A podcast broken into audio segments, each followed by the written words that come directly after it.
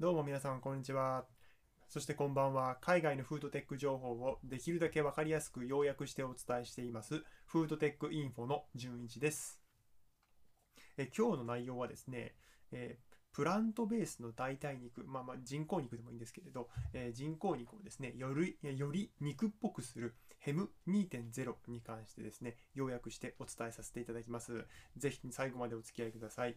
で、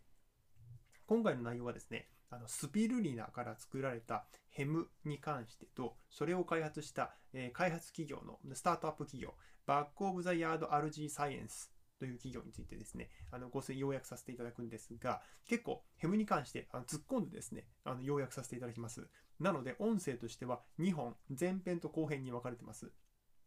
もちろんですね、あのこの音声、あの前編だけ聞いても、ああ、そういうもんなのねっていうのはですね、理解できるようには作ってますので、さらっとヘムについてですね、あそういうものが作られたんだっていうことをあの把握されたい方はですね、前編だけ聞いていただいて、それで OK です。で、あのもうちょもうちょっとヘムの全体像をですね、今回のそのヘム2.0と呼ばれるですね、えー、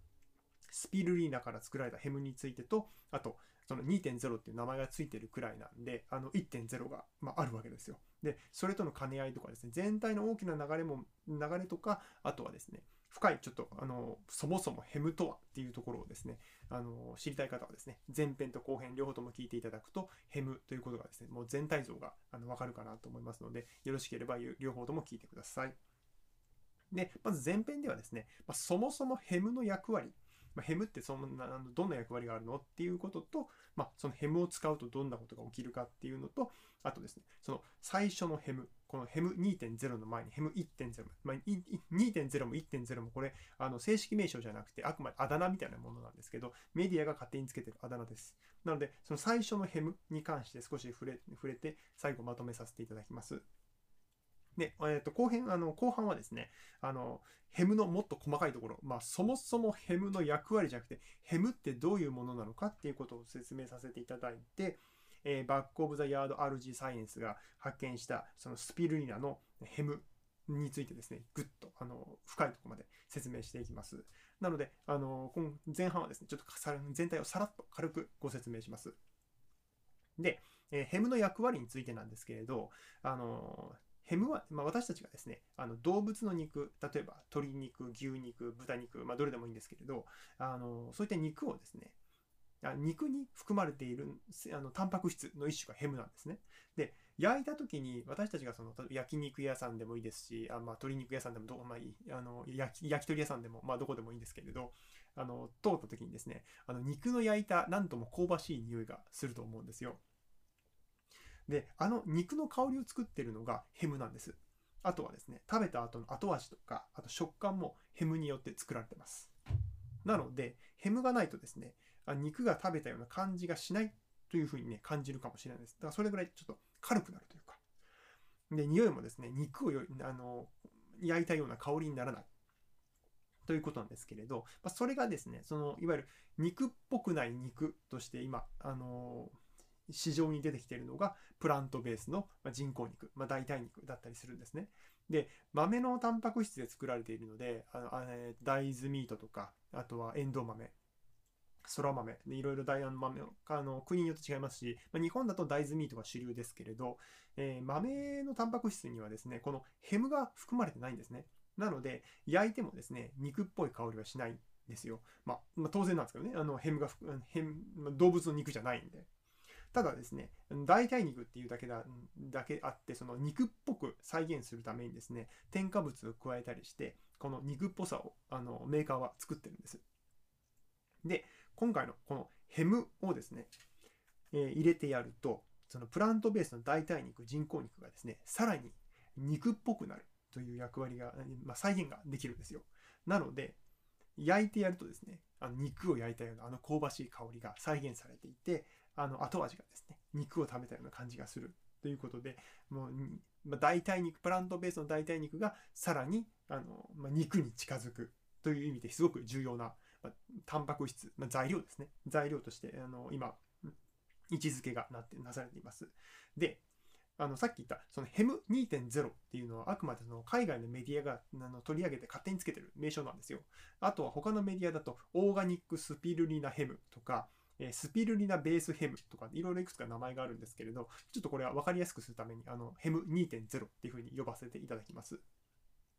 で、じゃあ、ヘム1.0は何なのっていう話なんですけれども、あの今までのヘムはですね、その市場に最初にヘムを投入したのは、 Impossible Foods なんです。 Impossible Foods が、えー、ヘムをですね、あの、 Impossible、Impossible Burger とか自社の製品に、えー、と入れてですね、出血するプラントベースの代替肉ということで有名になりました。で、それでですね、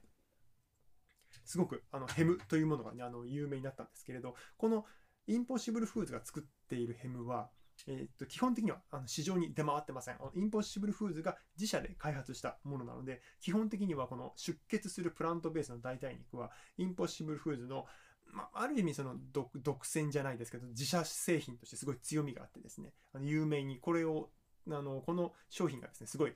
あのアメリカの市場ではですね、有名になって、 Impossible Foods はですね、そういういわゆる出血するプラントベースの代替肉を作るということですね、ポジションを確立したんですけれど、この、えー、 Impossible Foods が作った、えー、ヘムはですね、遺伝子組み換えをした酵母菌から作り出されているということなんですよ。で、これはもう完全にあの、まあ、自社の、まあまあ、1000倍特許じゃないですけれど、他の企業には提供されてないんですね。ただ、今回、そのバック・オブ・ザ・ヤード・ RG サイエンスが開発したヘム2.0はですね、このこちらの企業はその自社自社のあの製品を作っているわけじゃなくてですね着色料を作っている企業なんですね。なので今後ですねこのバック・オブ・ザ・ RG サイエンスが提まあ、提供するというかあの市場に流していくヘム2.0が広まるとインポッシブルフーズのですねあの出血するプラントあの代替肉が、まあ、当たり前になるというか広く普及していくということになりますでまたインポッシブルフーズがですね使,、まあ、使っているか開発したヘムはですね、ちょっとあの問題があるんですよ。で、まあ、どういう問題かというとですね、この遺伝子組み換えをした酵母菌から作り出しているということなんで、まだ新しくできたあの、まあ、物質というかタンパク質になるんですね。で、問題はこれに関してあの健康へのですね安全性が長期的には確保されてないんですよ。まあ、正確に言うとですねあの懸念がある。本当にあの食べて大丈夫かどうかっていうのはですね、実証がまだされていません。ただ、アメリカのその、えー、食品基準を、あの食品の規制をしている FDA からはですね、しっかりあの OK をもらっているんですよ。ただ、もらっているとはいえ、その長期的にはですね、本当にそれ大丈夫っていうのをですね、あの実証はされていないっていうのが実際です。なので、今後ですね、この、